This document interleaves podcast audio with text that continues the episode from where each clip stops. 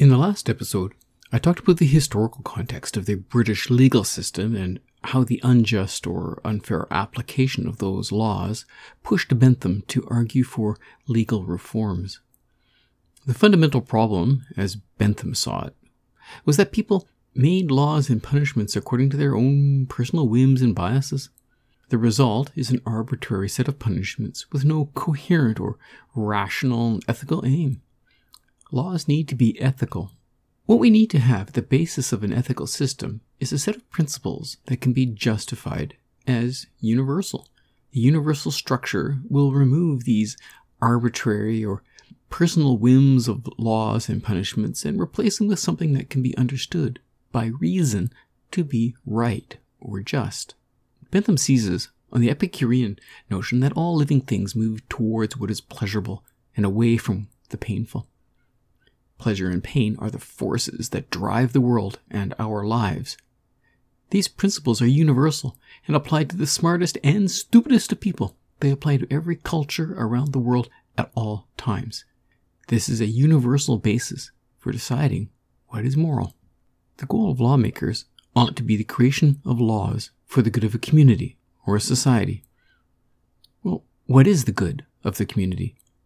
It must be nothing other than the good of individuals. People as a collective form the community.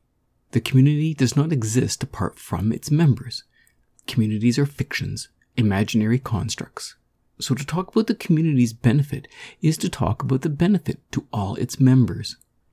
In short, laws should be constructed and lawmakers should act to increase the happiness of the members and or reduce the pains they suffer at the heart of utilitarianism is that idea. Let's make the greatest happiness for the greatest number.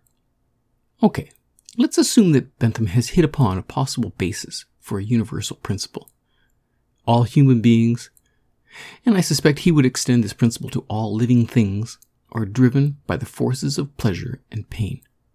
What can we do with this information? How can this idea help us to shape the moral and ethical policies reason. We need to apply our rational faculties and set aside our personal feelings or cultural biases.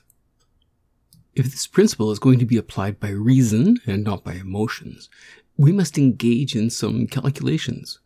These calculations must be about the pleasures and pains involved for everyone. The ancient Greek word for pleasure is hedone and becomes hedonism in English. We also make the adjective hedonistic or hedonic. Bentham describes this as a hedonic calculus. Pleasures and pains all have seven aspects to consider when we assign value to them and try to make our calculations.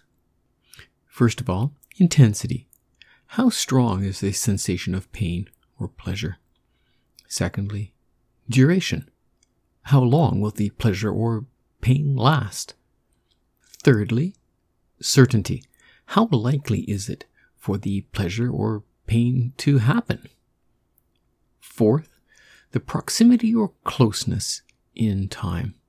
Don't choose an immediate pleasure for pain which follows a bit later. Five, fecundity, fruitfulness. What it means is, how likely is it that the sensation will be followed by similar sensations? Six, purity.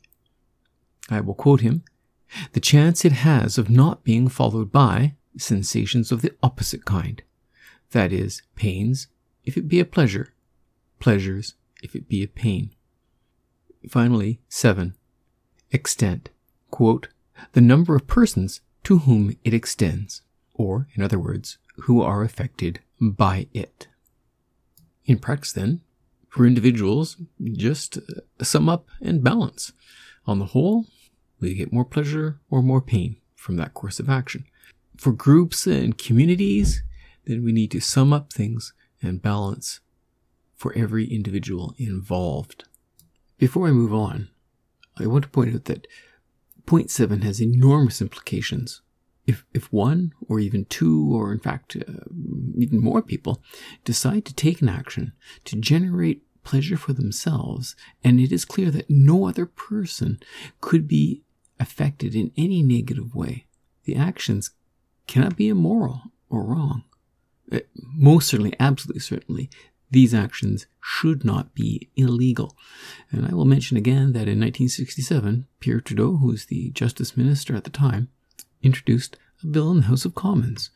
And Trudeau appealed for the decriminalization of homosexual acts performed in private, telling reporters for the CBC television there is no place for the state in the bedrooms of the nation.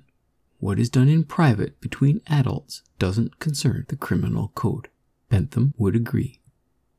Think back to the types of minor crimes and punishments. Crimes which might entail only uh, a whipping until the back be bloodied, or a few hours in the stocks or pillories, which could lead to having teeth and or eyes knocked out. By, by minor crimes, just to remind you, I mean those infractions with a value under a shilling. Anything greater might carry the death by hanging penalty. So, for very minor issues, a person could face the intense pain of being disfigured and the lifelong pain which results from those injuries. Could last 10 years, 20 years, 30 years, 40 years, being blind, toothless. Bentham asks you to do some math here. Just to consider the intensity and the duration of the pains, very great on both points, and consider the extent of the pain of the infraction, the pain caused by the infraction. This is a minor infraction, under a shilling. By definition, it's very small. Any reasonable or rational person can see that the punishment is unjust, immoral, or unethical. Some people might be quick to dismiss Bentham because he's asking us to quantify things which are not quantifiable. We cannot count or measure pleasure units or pain units. But Bentham is fully aware of this issue. In fact, each of us will place different values to our own pleasures and pains. Maybe I would give 10 points of pleasure to a strawberry gelato, but you would give it 6. Or maybe on a hot day, I would say, oh, this is worth 15. But in the winter, maybe it's 4. Or what about the pain of being poked by a needle? You do not need to have fixed numbers. What you need to do is reflect on these pleasures and pains and consider the consequences. For example, I've given blood many times. I considered the minor pain of a needle jab and the, the pleasure that could fall for someone else who happened to need blood uh, at the right moment. Giving blood and helping others, it's right for me. Anyway, Bentham uh, will suggest that we make these calculations anyway. The numbers do not need to be exact. Ethical claims are not exact sciences anyway but at least this utilitarian process of applying reason and thinking about the net gains and losses of pleasure or pain can guide us to make ethical or moral choices. We need not be bound by irrational suppositions and biases. This is a wicked act. You need to pay for it. You need to suffer for it. That's medieval thinking. Well, that's all I want to say about Bentham. Uh, in the next podcast episode, I'll be talking about John Stuart Mill and his version of utilitarianism. So, in the meantime, uh, subscribe to the podcast if you haven't, and check out uh, my YouTube channel, Academic Dabbler. At some point, I will have some um, video support and a bit more detail on various aspects of utilitarian philosophy. So, till then, Bye.